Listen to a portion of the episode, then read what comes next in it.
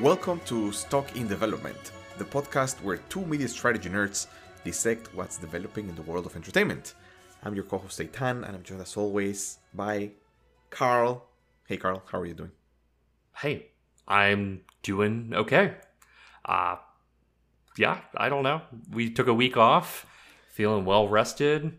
You had a work trip. I had a uh, stay-at-home week. It was great. So, ready to get back at it. That's How are good. you? I don't know. I don't know how I didn't show more of my emotion because I think the listener should know that right before we started recording, I discovered this screen continuity feature that Apple has, where if you have two computers that you own next to each other, without doing anything, without setting it up, without telling it that they're yours, and you move a mouse from one to the other, the mouse moves as if it was an actual connected display, and it blew my mind, and I was so excited. And I guess I'm trying to bring the excitement down, but I'm gonna try to keep it up. I'm gonna try Yes. to keep it all the way. Bring that energy. It's all about smizing, right? Except Oh. nobody can see our eyes or our faces while we're doing this. But they can hear us smiling. That's what's important. Exactly. It's gonna transfer Yeah. time, time and space. Uh, just just don't keep playing with it because you're going to reach the point where the feature just stops working randomly because it does that like most apple services so I don't want to hear you get angry as long as it doesn't change where I'm recording to to the other computer that is not recording, I think we should be we should be pretty okay. On, on that note you and i have been ending every single episode on a downbeat for the last few months so let's try not to do that also in the spirit of that, we're not going to talk about Tucker Carlson maybe having a production deal with Twitter and Elon. Thank I mean, we could, but I, No. I don't really want to. No, I think we were also joking that during the last Twitter Twitter two weeks ago, I realized that most of my most of my additions to the Twitter Twitter is coming up with noises or reactions, just going ugh, ah. ugh, eh." So I'd rather not be kind of a sound producer in this in this scenario. Let them do what they want to do. Let them eat cake. I had to edit quite a bit of those noises out last week for the record. Why? They're meant to be uh, addition. They communicate. I actually didn't edit them out at all. I'm kidding. Oh, but perfect. I did. I just had to do something where, you know, here's some inside the the Magic Factory stuff here, Typical. where Yeah, yeah. we, love both it. edit. We both edit on. We edit ourselves here. We swap off each week who's editing, and John and I, since we're not rec- recording in person, we always record our own track and then we merge them. We don't do any sort of like clicking or clapping. We tried that early on. We just literally can know based on pauses who's doing what. Sometimes though, early on in the recording pro- in the editing process, it's a game of syncing up little Yes. uh-huhs. Yeah, tell me more. Uh that sort of thing. Try to get it in between the breaks. So sometimes, yes, I will cut out interjections for both of us because I can't make it work. Or what I'll really do is I'll just keep moving things around.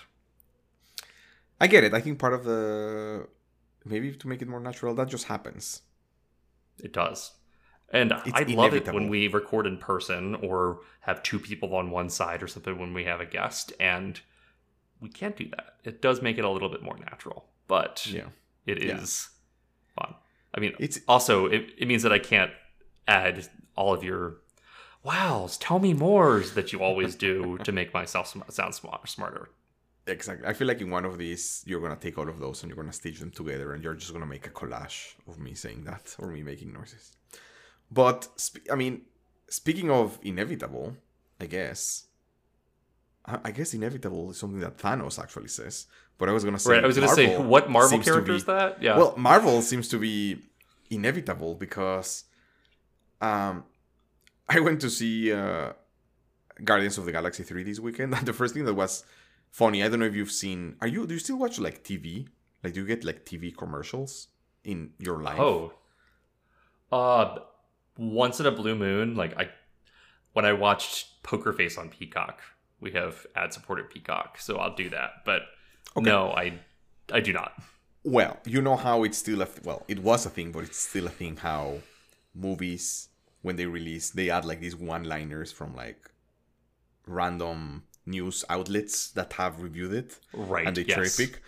Guardians of the Galaxy has this one that it's it says the best the best Marvel movie since Avengers Endgame, and I feel like it's such a good kind of um, summary of where things have been and how much they've suffered. But I, I I landed there. I think it's the best Marvel movie since Endgame. Uh, where do you land on Guardians? Let's let's start Hate- there. I hate them. Why? I just I no. You hate They're not fun. for You hate fun. You hate '80s music. You hate colors. You hate James Gunn. All of the above. You hate Uh, like Ariela anthropomorphic animals that speak. and get tortured. I mean, but you you haven't watched the third one, so you don't know what happens. Maybe I, you I, I, I do know what happens, but yes, I uh, now okay. So for me, so I liked the Suicide Squad when I saw it. It wasn't my favorite, but it was compelling, undeniable, like four and a half star movie to me. Liked it a lot. Uh, I have not seen Suicide Squad, which I hear like takes needle drops and turns them into I don't know torture. But with that, I, I don't mind the needle droppy thing of Guardians of the Galaxy. I, I think the song choices are a little uninspired often.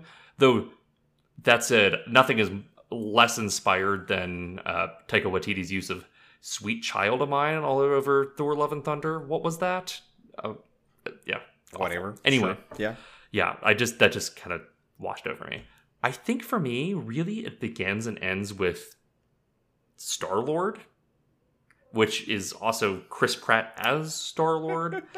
I also him- love just in the story of Guardians of the Galaxy. It's so cool that you call him Star Lord, right? Because it's a thing in the movie that nobody actually calls him Star Lord, and people just call him Funny. Peter. so it's, it's you saying that you don't like the movies and calling him Star Lord has some sort of like Totally. Anyway, yeah, I, I, yeah, yeah. I do not think about Peter Quill. Quinn? Yes. quill. Quill? Quill. Yes. Yes. okay. Yeah. I think there is also a joke. You're very in brand. There is also a joke of somebody not knowing his name and calling him Peter Quinn. Got. You're very Yeah, on just- brand. You can't say the, you're, if you say this is not your type of humor. You're doing exactly what they do. See, maybe maybe I just feel too mocked by James Gunn's mockery of people like me. You know, that's I'm too offended here. Yeah, you're it. No, you I- feeling the screen. I get it. Re- really, what it is is I just don't. I don't find the bickering of the Guardians endearing generally, where they're just kind of like snipping at each other. Partially because I'm just not into, like, I don't like Peter Quill. Quill, yeah, Quill. We, Quill. we confirmed Quill. Like Nyquil. I don't like I don't like Gamora. I think she is I have seen Zoe Saldana give wonderful performances and wonderful mocap performances, and this is neither of them. It is a wet blanket of a character that is literally just used as I mean cannon fodder at some point in Avengers Endgame or no in Infinity, Infinity War. War. See, I get these Yes. all mixed up too. Yes, Infinity War. Another one I don't like probably because it has too much Guardians in it. But really, I just find them annoying. That's the long and short of it. And because I find them annoying, I don't like the rest of the movie. Even though I do think, I mean, Dave Bautista is wonderful in them. I think Rocket Raccoon and Groot are fun. I like Palm What's Her Face with the Uh, antenna, to- token puff. Yeah, pom. whatever that character is. She's Mantis. cute. That's Mantis. fine. Mantis. Yes. Also, yeah, I- I don't know. The first one, I mean, the first film has Elizabeth Debicki and um, what's his face being real tall and hot. Um, Lee Pace Oh, has Elizabeth okay. Debicki and Lee Pace in it, and I get, I feel nothing towards them being on screen in that movie. You know, it's just all in all, not into the movies. Don't like the energy, but really, it's just I find Peter Quill and his interactions with everyone deeply annoying. So Peter Nyquil. No, Yeah. I, I mean, listen, I get that. And part of the things that I haven't run by you in our text that I wanted to run by you live was I seen Saturday when I was like, hey, I saw this, I liked it, and you were like, oh, I don't like those. I was like, okay, I want to try to break down things a little bit more and see what I like about them. And of course, my first reaction ends up being like, I'm re- I'm simple. I like having a fun time, and I don't overread Yeah. into things. But when I was thinking a little bit more about this one, a lot of it was even if it's through very cheap tricks and the most basic versions of these things, it does kind of take the time and the space to build the characters a little bit. Like it, Yeah. it, it does feel like you know there is this thing that we've talked about of how Marvel or some of these movies shine where they care about the simple, they care about the relationship, they care about Mm-hmm. this other thing, and they forget about the universe being at stake or whatever, because that's at the level where you build these relationships with the characters. And with this one, I was like, okay, what is it? Is it that they take time for the conversations? Is it that they tell about the backstory? Is it that they whatever pull on the on the you know uh, feeling strings? There is a saying that I'm forgetting. They pull the Heartstrings. Tug Yes, on heartstrings. Exactly, tug on Yes. the heartstrings. they pull the feel strings. It's very good English. That's a great Um, title. Pulling yeah, feel strings. Yeah, pulling the feel strings. Um, It does sound like something that any number of Guardians of the Galaxy characters would say as a malapropism. So on brand. Thank you. Um, and kind of when I landed, I, I- stopped and I felt, you know, I felt proud of myself. Like, Eitan, you thought about movies and you broke it down a little bit more and you identified these things. And then actually I was like, no, wait. Like the last movie that I saw was Ant-Man Quantumania. And at this level, they still do that. They take a little bit of time to do that, but I didn't care about it. So I just wanted to ask you, is this just kind of movies 101 where timing and music and order and words really have to come together in a beautiful way? Is it truly that um, some people have it and know how to make better movies? Is it that it boils down to the human connections of like when you have a writer and a director and a cinematographer, they kind of have to be in each other's style so that so that these things mesh together. Um, I know that's an incredibly broad question Yeah. for you, but curious from your perspective. I so truly I There think this be is no answer. Yeah. I, I think truly this is I don't like Chris Pratt in this role. That's No, no, no, And I- that is enough to derail the thing for me. I know, but it's And- not coming from that. It's not coming from the perspective of you and you not liking them, right? I think it's Yes. even from a And what, I I say that because okay, let's compare James Gunn as a filmmaker to a filmmaker who works in a similar genre and a similar edgy tone, but like one that's less colorful, and that's Zack Snyder, somebody who has never seen a slow motion needle, needle drop that he didn't love, right? Like that Sure. is they they have a similar bag of tricks in terms of the their filmmaking, in terms of the the visual craft of it. Uh, I, Gunn likes to go gorier, splatterier, and more colorful than Snyder ever does. But I I respond to Snyder and I respond to Gunn in a lesser way in the Suicide Squad because of their earnestness. I think both of them do ultimately, despite being edgy filmmakers or in Gunn's film, Gunn's case, kind of sarcastic filmmakers, there is a very concrete emotional perspective that they the, those two, film, two filmmakers are trying to push. And if you're locked into the characters, which admittedly Gunn writes better characters and probably on their face better films than Snyder does.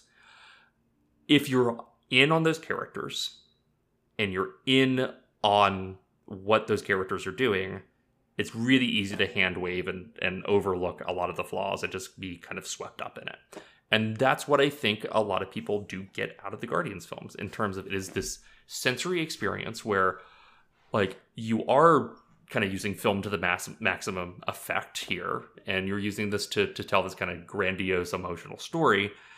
And just ultimately i can't care about the characters. But that said i do see why people respond to this and i do think it is because gunn is a like he is an auteurist filmmaker he does have a specific brand that disney has not managed to clamp down and in fact disney lost out on because of, of how they treated him and the fact that he didn't get offered the ceo gig from chapek unlike uh, getting an offer to ceo gig at warner brothers basically. Yeah, I don't know. It's interesting. I, I I had a great time. To the extent that I got home and I kind of put the first Guardians on the background, and wasn't paying Oh. attention. But it's it's um. It was fun. Uh, And- and this hey, has the, I- I, think this I- I, think this one was the best one also because the backstory I mean you probably know what happens because you said it but most of it is centered on the story of Rocket and it adds a completely like level of actual backstory right half the scenes are of him when he was Yeah. young or whatever. Um but just funny the next two movies that he's involved with do you know what they are? Without looking. So he has his he has Superman, and there is something before. He's not the director before but somewhere where he is a producer and he wrote the story for. Is it a DC? It is not dc it is definitely as warner brothers as it gets Okay. Um, Harry Potter and the Sorcerer's Stone season one. think even more warner brothers like original warner brothers A Looney Tunes project. yes Okay. yes very good Uh huh. All right. So I'm guessing it's not another Space Jam. We're not doing that again. No, it's a movie that I didn't know existed, but the the, the story is by James Gunn and Jeremy Slater. uh I don't know, Wiley Co- Coyote and Ro- yeah, that just seems that seems Coyote be- Coyote versus Acme. What the hell is this movie? What is this movie? Dawn of Capitalism. Okay, interesting. I mean, After every Acme Corporation product backfires on Willie E. Coyote in his pursuit of the Roadrunner, he hires an equally unlucky human attorney to sue the company. When Willie E.'s lawyer finds out that his former law firm's intimidating boss is Acme's CEO's, he teams up with Willie E. to win the court case against him. the hell. What is the hell? That's great. That that just sounds like a. Sight unseen. That pitch sounds like some like the Winnie the Pooh horror movie that happened the second that Winnie the Pooh ended up in the public domain. That doesn't sound like a.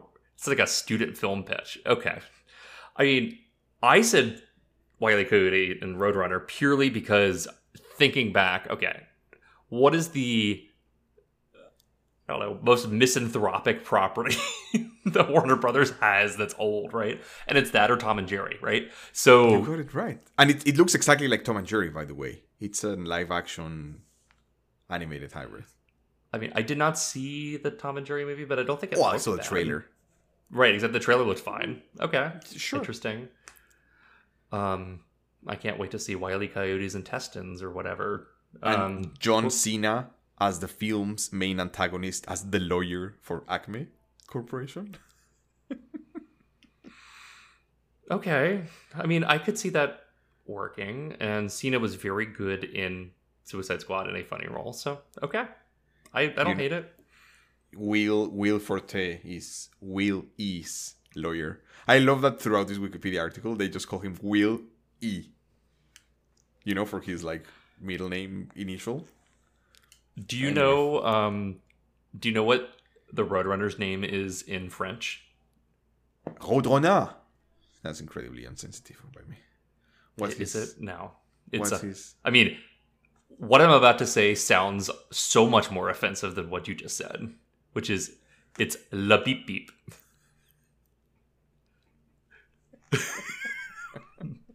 it's spelled B I P B I P. This is hmm. I, I heard this somewhere and I was like, this cannot possibly be be true. And Alex and I this was like three years ago, like deep in the pandemic. We spent hours on YouTube going down into like we we went down to rabbit holes and like I don't know French Funko Pop unboxing videos just to find out like okay is this actually what they call it and yeah it's just like this guy holding up a a road rubber runner Funko Pop and talking about la beep beep and just like not laughing at all with a serious face so yeah and then we we watched some like I don't know bad Looney Tunes video game that had Roadrunner in it and they kept referring to lip bip bip so some people say bip bip but la beep, beep. That's fantastic. That's fantastic. Before moving from this one, I think this movie is probably gonna be known in history because of this trivia fact. it was moved from its original release date for Barbie. So they held the July 21st release date, which is the same as Oppenheimer, and they were, you know, gently asked to get the hell out of the way so that Warner Brothers could release Barbie. That's a good trivia fact. That is a good trivia fact. That does seem appropriate. What if I told you I- 10 years ago, Carl, in 2023, a Greta Gerwig directed Barbie movie moved a Willy Coyote versus Acme live, act- live action hybrid movie out of his release date? I mean, what one did you think I was, just was looked. happening with the with the world? So, so one I just looked and it's like I had no idea who Greta Gerwig was before Frances Ha, and that was 2012. So would have no idea who that is. Well, no, it's 2013. It's 10 years ago. You do know, kind of, maybe. Oh, okay. You said 10 years ago. I thought I don't, in my brain I heard 2010. I don't know. Whatever. 10 years ago. Yes. Hmm. Yeah. Everything is 2010. The last three years don't exist. Okay. Sure. Yes. Fine. Okay. So 10 years ago, Greta's gearing up to be in How I Met Your Dad, right? That's the the era that of Greta's career at that point. Uh, it's that versus an incredibly antiquated property. I don't know. That sounds does not sound like something that would be happening in, in any decade, much less this year. But all right, That's funny. that's very funny. Anyway, let me know if you ever watch Guardians of the Galaxy 3. You probably won't. I probably won't. I don't even think I actually finished the second one, to be honest. Sorry. Why are you apologizing to me? I don't know. Feel I don't. I don't hold you to this standard that I'm gonna be mad at you. It's You know, I just thing. like Ariela, I don't watch enough movies. Like Ariela is a big fan of that way of thinking, which is like, if you start a book that you're not liking, don't freaking finish it. You No. start a movie and it's not your cup of tea, cup of coffee, rocks your boat, floats your boat, just stop watching it. I'm trying to be better about that. There you go. Okay. All right. Um, sh- shall we continue the uh, wow here with which is I just saw Beau is afraid again. That's kind of all I did this weekend.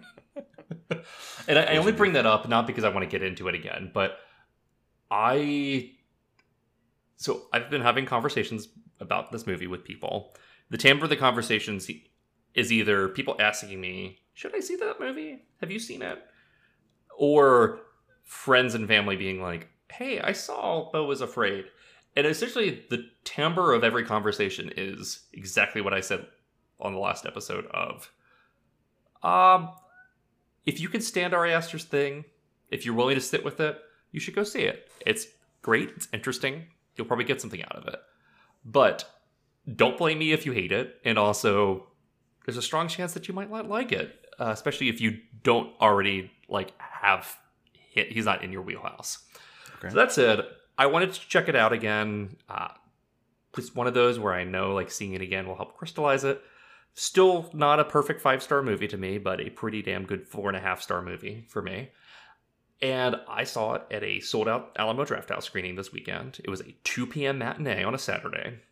So I'm here thinking, like, wow, good for good for Ari Aster. He pulled it off. He managed to to make a movie that a lot of people want to see.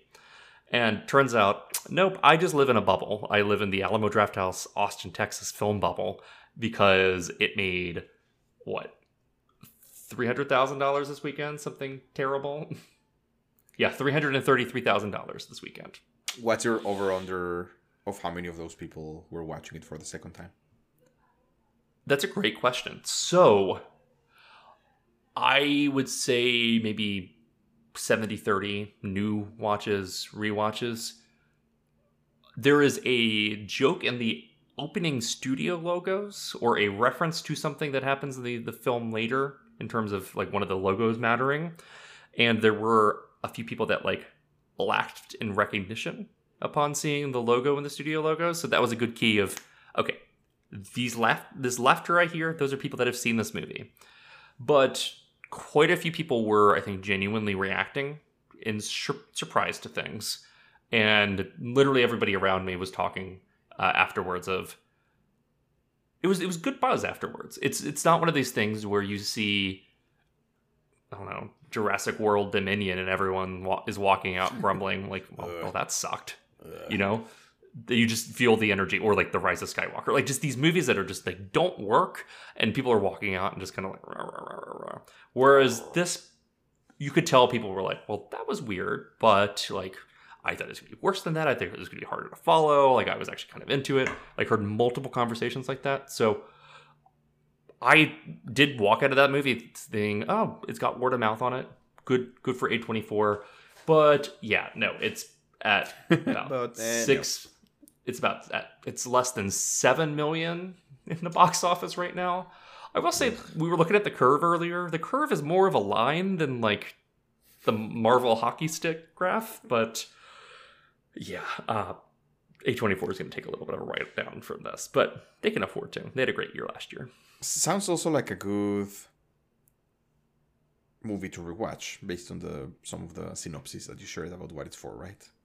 Those Yeah, Nathan it- Lane now seem more in place after knowing where he's coming from. Totally. Yeah, I, I think everything about me watching it, the the one or two things that I didn't love about the movie, I still didn't love about it, but they made a little bit more sense this time around. And I think just the casting of the film just really shows itself to be a masterstroke rewatching it. It just the whole thing feels perfectly pitched throughout and it really once you know what the gambit of the movie is, it's good. So yeah, uh, go see this movie if you can because it looks like it's leaving theaters very quickly. But I'm glad I went and saw it again in the theater. Uh, but I don't think I'm gonna do the uh, Midsommar see it four times in the theater before it leaves theater thing like I did. So Very good.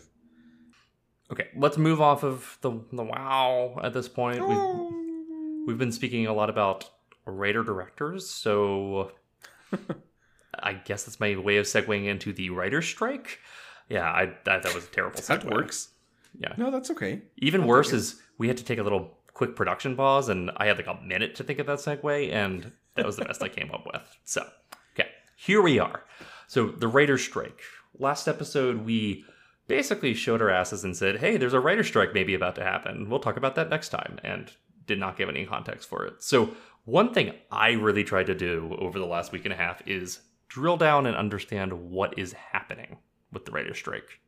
So with that, what what have you caught up on with the writer's strike, Eitan?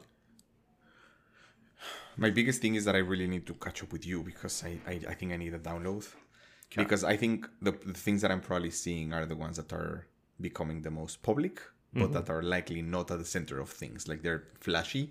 So things like some of the, you know, there's been like this cycle of the writers asking for some protections about AI Yep. and how their work can be kind of taken over and how the studios might be using some of these clauses as a way to bring leverage or like these types of things but it, it just doesn't sound like this is probably the, one of those core of the issues so yeah very curious to hear from you what, what you learned That is totally spot on. It is something where it those are the AI issues are great for headlines. I think it also just taps into a deep seated fear that a lot of Americans have right now about their white collar jobs anyway. Of is my job easily automatable? Like, is this a thing that I should be worried about? Especially as I sit here writing emails all day. Like, could a computer do this a little better? You know? So that is something that is obviously very existentially scary for writers, especially like uh, we just spoke about there being one Marvel movie in years that feels like there was some stamp on it that was creative, right? Like Mhm. the writer's job is increasingly diminished, but moreover, I think there's a broader perspective that's not captured in a lot of that. The studios essentially are not agreeing to talk about AI at all. They're like, ah, we can set up some protections. We can set up a committee. We can talk about this at a later date. Don't worry about that. We're not going to do that to you. So they're not they're not playing game like they're not playing ball with with AI conversations at all, which I think is wise from their perspective. Like if you are especially one of these newer upstarts, like you really going to tell Apple they can't use procedurally generated scripts when like I mean Apple's not the best at AI, but like that is a part of their bread and butter on devices at this point, right? Like yeah it's also like you know, the the head of AI at Apple, at least until a couple of years ago, was this guy called they call him JG, who Yeah. was the head of search at Google. And I'm like, this is also not the guy writing the scripts. Totally. like, It- there is so much better use of AI. Like, there is this also people that like conflating some of these things where, yeah, And, and also, Apple's a perfect company to call out here because, like, um, Katie Cotton uh, just died. She was the head of PR at Apple during pretty much the entire Jobs tenure and most of Cook's tenure. And she built what we think of as Apple's PR engine right now, right? Uh, around keynotes and secrecy and having people like your John Grubers that you trust, and you like give little nuggets to, right? Like she created this culture of secrecy around Apple, where Apple is is very much a tech company, but they really do believe in the human element more than most companies. If you look internally and how their product decisions are made, it is this triumvirate of product engineering and marketing making all these decisions and iterating on them. There's always that human component to it, right? So Apple's not who you need to worry worry about. You need to worry about I mean, I would say you need to worry about your Netflixes, but I'm not really too scared of their AI and ambitions either. But you need to worry about actually more the traditional studios that are just trying to save a buck where they can, right? Like these people that are launching streaming services without having an idea of how they're going to make money just because it's what everyone else is doing. Really, the core issue. Also- here, yeah, sorry, no, yeah, I think this is also a great segue of like, I mean, please correct me if I'm wrong because I'm gonna go out on a limb here, but when I think of the budget of a movie, the freaking writer is not what's moving the needle. Like if they can use AI to make visual effects one percent more efficient, they're gonna save millions of dollars. right. Like, And, why? and also, like the crunch time on effects is like one of the worst labor Yeah. issues we have right now in the film world, right? Like, yes, some of those jobs are going to disappear because of that, but ultimately, yeah. And really, the writing, like the WGA issues, a lot of them have a lot more to do with TV, right? We mm-hmm. something here that's that's really worth interrogating is where we're at as a culture versus the last prominent writer strike in 07 08 right so name some shows that were on tv at that era 07 08 I've, wow, I think like my mind went straight into stuff that was probably on TV before. Um, How I Met Your Mother. yeah Uh, what's the biggest show on television like It's still not Game of Thrones. no i mean it's the office like it's that oh, okay. right? Parks like you've got Rec. late season office. You've got, I think Parks and Rec might be a little later. Later. I just googled Parks Okay. and later. Um, Breaking Bad's first season came out like was a product of the writer's strike. That's why it was kind of weird and truncated. Okay, yeah, Parks and Rec was 2009, but it's really like the fact that you Thirty Rock, my friend. the fact that you went right. That was your your thing, no? oh, totally is. But oh, okay, sorry. really you went straight to network right like you went to the Sure. network sitcoms of the era was like that's what's top of mind from that era of television that's what like the flagship content is right breaking mm-hmm. bad's coming out mad men debuts that year too like you have the start of the amc golden age Lost, Mad Men. hitting Sure, sure, Yep. sure. But mostly it's it's more of a network game right you've got your losts you've got your offices right Desperate So- Housewives. so Yeah, yeah, these yeah, are shows that Yeah. these are airing weekly. They're being produced more or less on the fly as they're being written, as most network shows are. You have a 22 episode order typically after a pilot. So it's these things that are not made, they're made just in time and released just in time and are really reactive and adaptive. But unfortunately, because of that, they're uniquely screwed by a writer's strike if writers can't write in real time, you can't produce content in real time and can't make this. So that's why you see with the writer's strike, the first things going dark now are the late night shows. Like Sure. late night shows, SNL, like that's gonna collapse. SNL's towards the end of the season, but like these you just can't you can't write You can't. the stuff that only gets produced that week. So that's the stuff that that's the first casualty. But in 07, 08, so much of the the world's media, or not the world's media, of American television media was made in this just time, just in time fashion. But now, is that the case? Not at all. No. Right? Like either either stuff like Netflix that is being binge watched that everything lands at the same time, or these crazy streaming things that are probably stopped shooting a year ago and have been in post production forever. I mean, beyond that, like it's part of the streaming game is just waving something over here so people get distracted and don't realize that there's no new content, right? Like that that god awful movie, the the Snowman that, that nobody watched. The do you remember this? Do you remember what? this one? The uh, no. uh, Mr. Mr. Policeman. I gave you all the clues. That poster. This is like a Twitter meme from like eight years ago at this point. Oh no, I'm uber blanking. I have oh, no idea what you're talking about. this is one of the this greatest. more and more that you really threw a humongous curveball at me. Okay, it's 2017. Okay, I, I again time yeah, has oh, blended together, but you haven't seen this poster before, like as a meme on Twitter.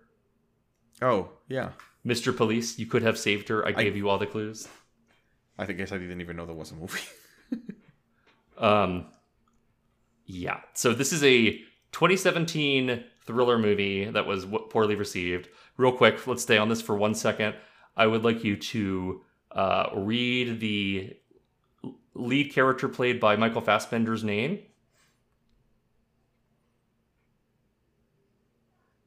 Jon Snowman. Oh, you're sharing your screen. Sorry. Yes. One sec. That's very small. Harry Hole. Yes. Detective H- Harry Hole is looking for this the snowman. Yeah. So just fantastic. Just one of those movies that film Twitter was like mocking. Anyway, anyway, this movie dropped on Netflix last month and it has been on the top 10 of Netflix most watched movies. So that's just goes to show that people will literally watch anything that's put in front of them as brand new on Netflix because it's there, right? Yeah.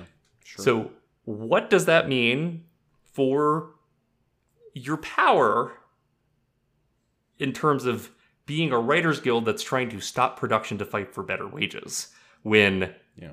you go from you're stopping just in time production indispensable yeah. to this, right? It completely diminishes it. And that's kind of at the root of this problem, as is AI. Like this is all connected here of Raiders uniquely are treated as more disposable in the peak TV era. I mean, there's lots of films being made to a higher volume probably than at any other point in history as well.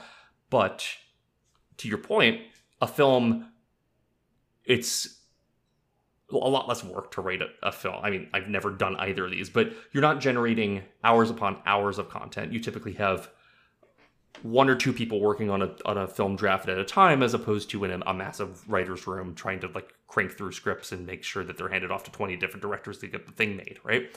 So with that, there's all these interesting developments that have happened where uh, essentially writers are being treated more like gig workers. So you're typically paid a weekly or monthly rate with this, but the studios have tr- started clamping down and trying to make write these shows as quickly as possible. They've created these things called mini rooms, where instead of a writer's room, which is where you're working with all the other writers on the show and owning scripts um, and working together for the entire season of production, essentially the studios will just hire you for two weeks to write all the, the episodes of a show and then like dump you. So that's good for the studios because they get their stuff quickly. It's bad for people trying to react and adjust things as, as they're learning about the content. And it's also bad for the writers who get paid for two weeks of work instead of getting paid for previously three months of work. So there's more demand for writers than at any, at any point before, but these writers are also treated as completely dis- yeah. disposable.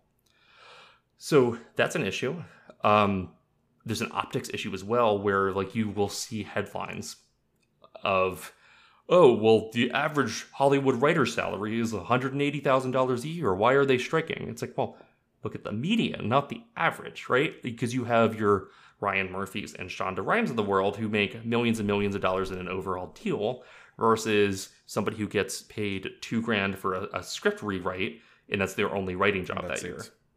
Right? So it's really become this thing where freshman writers on new TV shows like have to have second jobs to make ends meet now in a way that they might not have 10 years ago because it's not as cushy of a gig and like that's you could argue well that's just how the economy works but you could also argue well shouldn't we want people to like be able to do this for a living in order to keep making the things we like Very naive question. Yeah This, just talks, of course, about the need of like how unions are so important in these types of things, and hmm does the, does the WGA exactly to your point, right? It seems like the studios are trending towards treating writers almost as a commodity, right? Completely interchangeable. I can find another down the street. And the WGA, you know, is able to protect by also saying like if you want to write for some of these, like we have these requirements where right studios, you have to hire members of the WGA. right has there been any trends i, I have no idea if this is like uh, open but like with the explosion in content how like the size of the membership of the wga has grown? Because i imagine there is like this very probably very unfortunate thing that maybe even the studios are using up against the union which is like well i'm still hiring people from your members. Like the supply is still higher. Like the demand is very high but the supply is also very high so I'm able to get by by hiring people for two weeks because they take the job because there are more writers than jobs. so So has has this come up? Does the WGA have like a limit in members or like a certain? I might be going down a completely. I, I think this is an interesting question. I do not know the answer to this question. Based on the Wikipedia pages for the 2023 and 2007 WGA strikes, 2023 is listed on Wikipedia as 11,500 striking members, whereas 2007 is listed as 12,000 striking members. So okay. I'm not Smaller. sure. Smaller. Um, I mean, part of it might be people can't th- get their WGA cards because they are writing less and there's fewer people or there's fewer jobs to go around. Uh, another thing is this is back to that kind of freshman writer scenario I was talking about. A problem there is if you have people that have been writing television since the 1990s that are still working, like if you are a producer at a studio, who are you going to hire for the terrible day rate for your mini room? Are you going to hire a veteran who wrote on six seasons of The West Wing? Or are you going to hire some guy that just graduated from UCLA? Right? You're going to hire the West Wing writer that you can get for the same price. So I think the barriers to entry have increased because there are fewer high paying jobs to go around. So people are just taking a bunch of smaller jobs to make the ends meet, which is trickling down and impacting a lot of people. The so. I want to stay on one other thing here, real quick, which is yeah. continuing to talk about the dynamics of the strike being different. So we talked about how I mean the the long and short of it is that these studios are going to be less worried about content because they have an audience that is less trained to care about brand new content at any given second and they have spent years building up a reservoir of content. I think like it, all the COVID production delays are more or less over, and they've probably burned off everything that was produced right before COVID or during COVID. So it's a year or two of new production at this point. But the supply they have to put out into the marketplace, they have months of runway compared to days or weeks of runway now. So that means that the uh, so the the other side is the it's uh, the Alliance of Motion Picture and Television Producers or AMPTP AMP AMPTP I'm the papa. AMPTP Papa. Yeah. So they, I think they're less willing to play ball because it's like, well, we can wait. We can wait for you to not, and you can just not get paid and not work. But the thing that really, really works against everyone here is I mentioned Shonda Rhimes or Ryan Murphy, right? These these people that have overall production deals where they get paid on contract to only work with, say, Netflix. I think both of them are currently at Netflix. Yeah. Yeah. Right? yeah, yeah. So Yeah. they get paid this this very high salary essentially to produce things for Netflix. So that's great.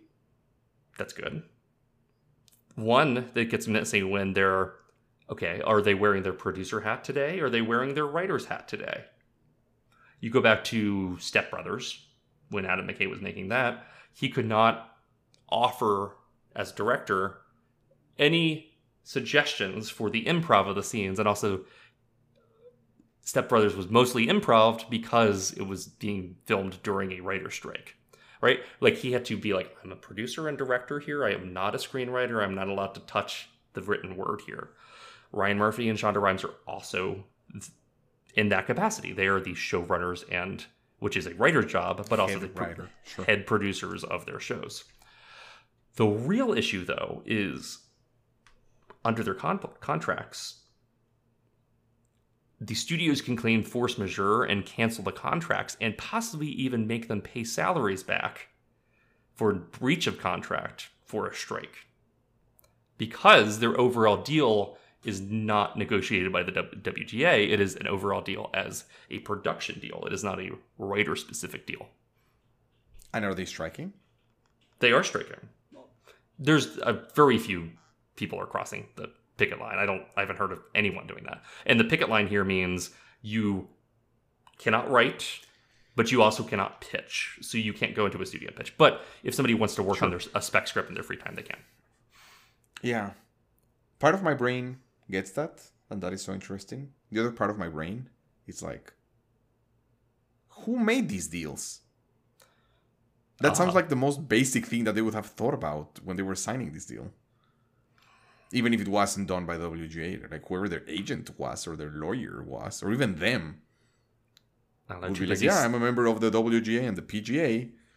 If you want me to write, I'm go- I need to be beholden by whatever we decide to do as writers. Like, how the hell does this get, get lost? I mean, Again, two sides. all the agents brain. are just sal- salivating over the package fees, right? Like that's the answer.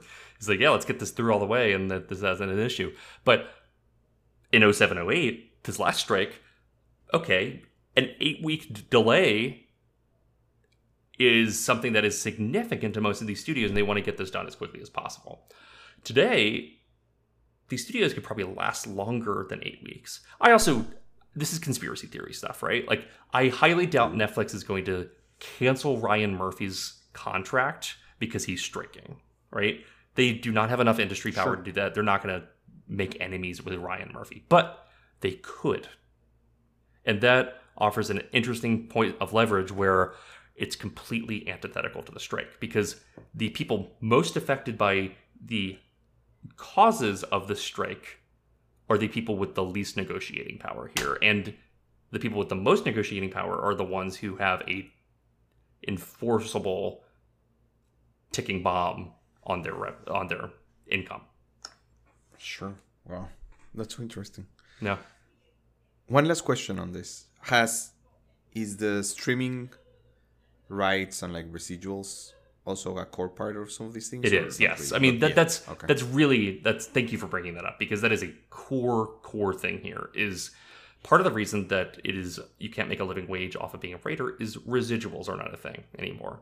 If you wrote one episode of Law and Order SVU 15 years ago, you're still probably getting a $100 check every month.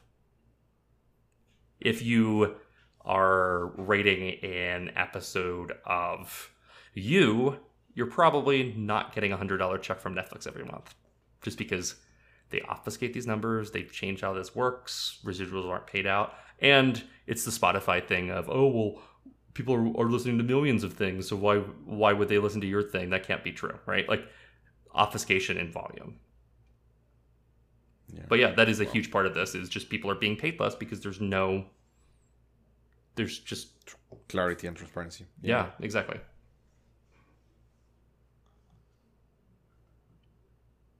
Wow. We'll keep we'll keep following closely. Thank you for this update. Yeah. Uh, it's very fascinating to, to follow. I think it really just shows such a sea change in the industry from, I mean, even when we started this show of just tracking these things and, and tracking them through Hollywood. Um, two other kind of minor things I would call out. Well, one minor, one maybe major. First minor thing is you're supposed you're not supposed to campaign for Emmys or any awards as a writer for your studio because that's considered studio activity. So Jesse Armstrong probably won't be able to campaign for a Succession Emmy He can vaguely campaign as I love Succession, but just not as a writer of. Succession, right? He doesn't. And he need also to. doesn't need just- to. I just finished watching the latest one. I was like, yeah, these guys don't need to do anything. They can sit down and watch them roll.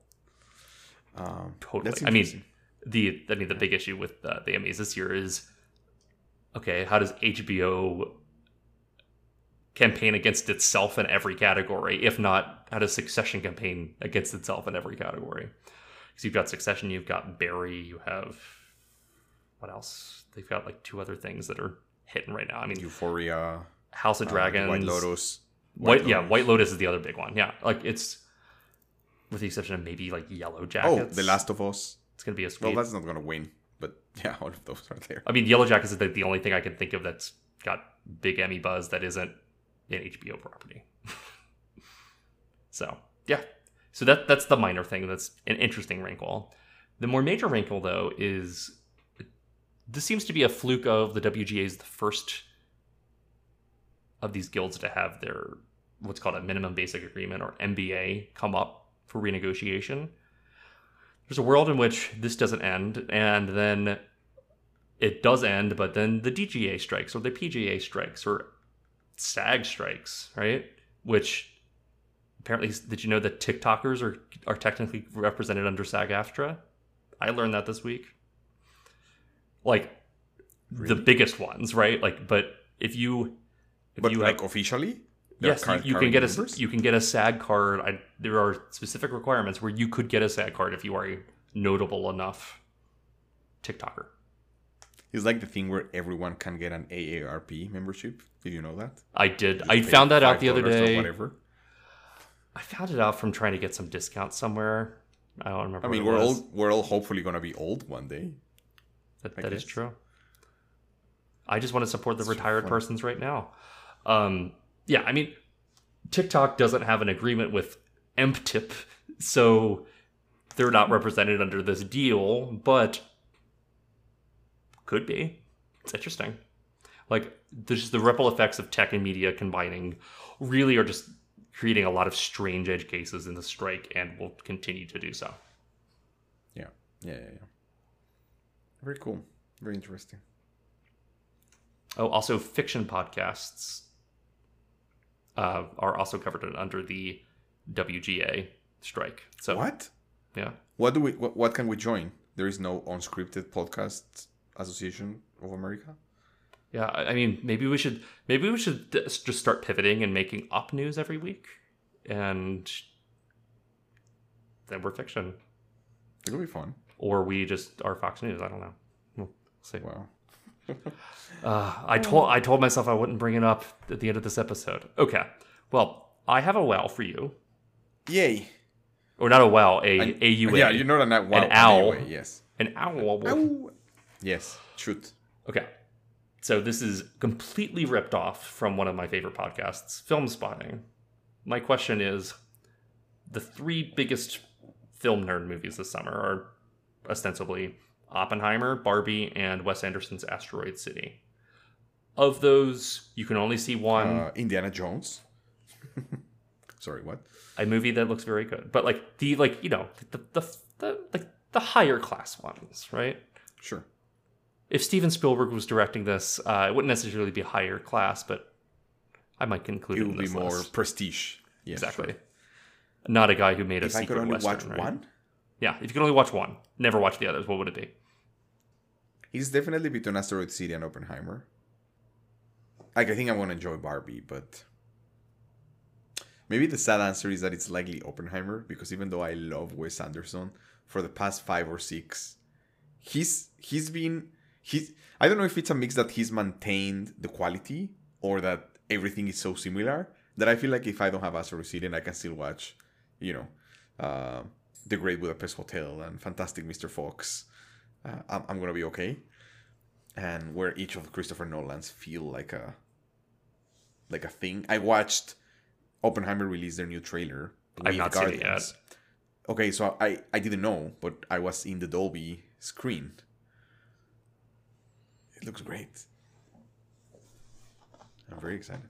I First, his first Universal pick, right? it is. Yeah. Albert Einstein is on the trailer for like a second and a half. I've I've seen on Twitter that has become a meme for some reason. He looks fine. I don't know. Yeah, I'm I'm gonna watch also, it. later. uh, what's this person? Oh, why am I blanking on her name? Florence Pugh. Nope. Devil Wears Prada. Oh, Emily Blunt. Yeah, Emily Blunt is an Oppenheimer. Yeah, she's Mrs. Oppenheimer. I have no idea. Uh, Roberta. I don't know. I didn't make that up. Um. Yeah, that was a You- stupid joke. Anyway, uh, for me, it's also Oppenheimer. Barbie. This is this is an interesting okay. question though because it's I don't know. Op- Christopher Nolan has quietly become. I mean, he's he's always been this, but just he makes dad movies for millennial dads at this point, right? Like, can Interstellar, Dunkirk, and Oppenheimer are just like a triumvirate of nerdy dude gets way too much money to make movies that are about I don't know, destruction, death, and love, right? like, it looks great. I am so excited for it. The trailers are awesome. Um, also, quietly, like I am very excited for this.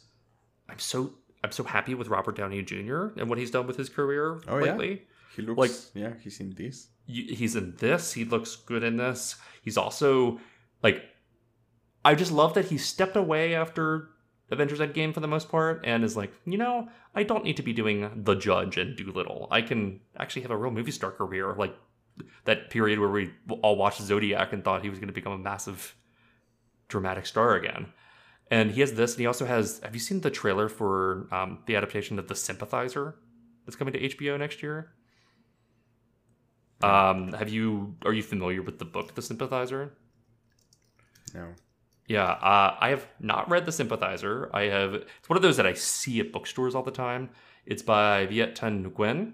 Uh, it won the Yeah, Pulitzer in 2016. I can see I can yes, picture exactly. the cover. Yeah. You can picture the cover. Uh, it's about a double agent. Uh, it blends a lot of different genres, and, and it's about the Vietnam the Vietnam War. It's supposed to be very good. But Park Chan Wook is directing all like eight episodes of an HBO miniseries adaptation, and Robert Downey Jr. is playing like four characters in it. Trailer's really good looking, looks great. So it's like we're about to have a lot of Robert Downey Jr. in a way that seems great. So I'm excited about that. Yeah. Um, Asteroid City, Cool. feel the same way as you. Uh, also, just have been kind of. There is another Wes Anderson movie coming in November. Yeah, I know. I know. I've also just been down on the last. Like, I didn't like Isle of Dogs or French Dispatch that much, so it's also just kind of like harder to get excited. Um, even though I can also rationalize that as oh, one's an anthology piece, one's an animated film. They're not real Wes Anderson movies. Um, yeah. and I- Barbie. I was gonna say Barbie has an eighty percent chance of being, huh, that's good, that's interesting, and a twenty percent chance of being like Lego Movie masterpiece, right? But th- I don't Sure. love those odds. No, no, I, I was joking with Ariella because the, the trailers were back to back on Guardians that everyone is joking about that double feature. I think I'm going to try to actually do the double feature. And I was also thinking we should follow up. I mean, none of them are going to be like humongous movies, like $2 billion movies. But what's the record for the biggest weekend box office? Like total? Oh, of like all box offices combined. Yeah, because I think I think that like that weekend there's gonna be a ton already, like that is gonna still be playing. Um, Hey, I mean, let's look at the release quick. schedule real quick. We'll just kind of end it after this. So, um, all right, I'm looking at the numbers. So, those movies come out July 21st. So, let's go back a month and see what inventory is going to be in theaters, okay? So, perfect. Or let's go back to June 16th. That seems like a like some of these will stretch into it. So, we have Elemental, which Yes. will do Pixar numbers. It'll do moderate Pixar numbers. I mean, it is kind of the first one released in a theater in. Oh, I guess Lightyear was released in a theater, right? But that doesn't count. Uh, we have The Flash, which who knows? Uh, Who knows? Asteroid City, Harold and the Purple Crayon. I have no idea what that is. Uh, Indiana ever, Jones. Is June Did you ever read that book? Did that ever make No. it to Mexico City? It's about a kid with a magical purple crayon. It is exactly what it sounds like. Um, okay. Okay. Yes, you have Indiana Jones. You have an Insidious film. You have Ooh, Mission Impossible. Mission Impossible. A week earlier. Uh huh. You have Mission Impossible. That's nice. Uh, Universal let Paramount have a two week IMAX window on that before they just took every IMAX screen for Oppenheimer. That's nice. Um, Mission Impossible, Barbie, Oppenheimer. So I think between Mission Impossible, Barbie, Oppenheimer, Indiana Jones, and Elemental or The Flash, I think you are spot on that this will be a killer box office weekend. I'm, I'm I'm just curious to see if it can get all the way up there because that's gonna be that's gonna be crazy. That's It is. great. I'm excited. It's going to be a wild few months at the movies. It's going to be good. Cool. Yeah. Well, that's a great. Uh, thank you for switching it up so that we could end up in a non-downer. We ended up in a great in a great note, and uh, We love movies. Yay! Yay. All right. Well, until then, catch you guys next week. Bye, everyone.